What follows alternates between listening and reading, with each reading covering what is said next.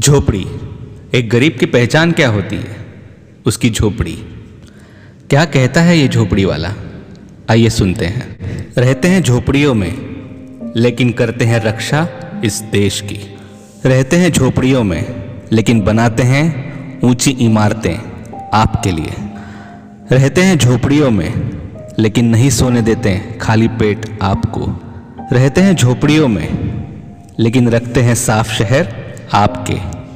रहते हैं झोपड़ियों में, लेकिन बनाते हैं चमचमाती सड़क आपके वाहनों के लिए। रहते हैं झोपड़ियों में, लेकिन रक्षा करते हैं आपके घरों की।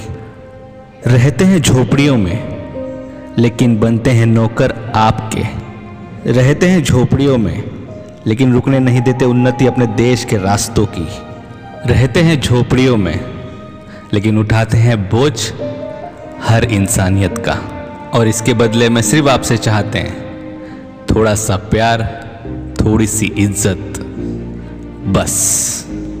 क्या अभी भी इन झोपड़ियों में रहने वाले लोग गरीब होते हैं? नहीं। अगर वीडियो अच्छा लगता है तो लाइक, कमेंट, शेयर ज़रूर कीजिएगा। और हाँ सब्सक्राइब करना भूलिएगा मत। धन्यवाद। शुक्रिया। Thank you.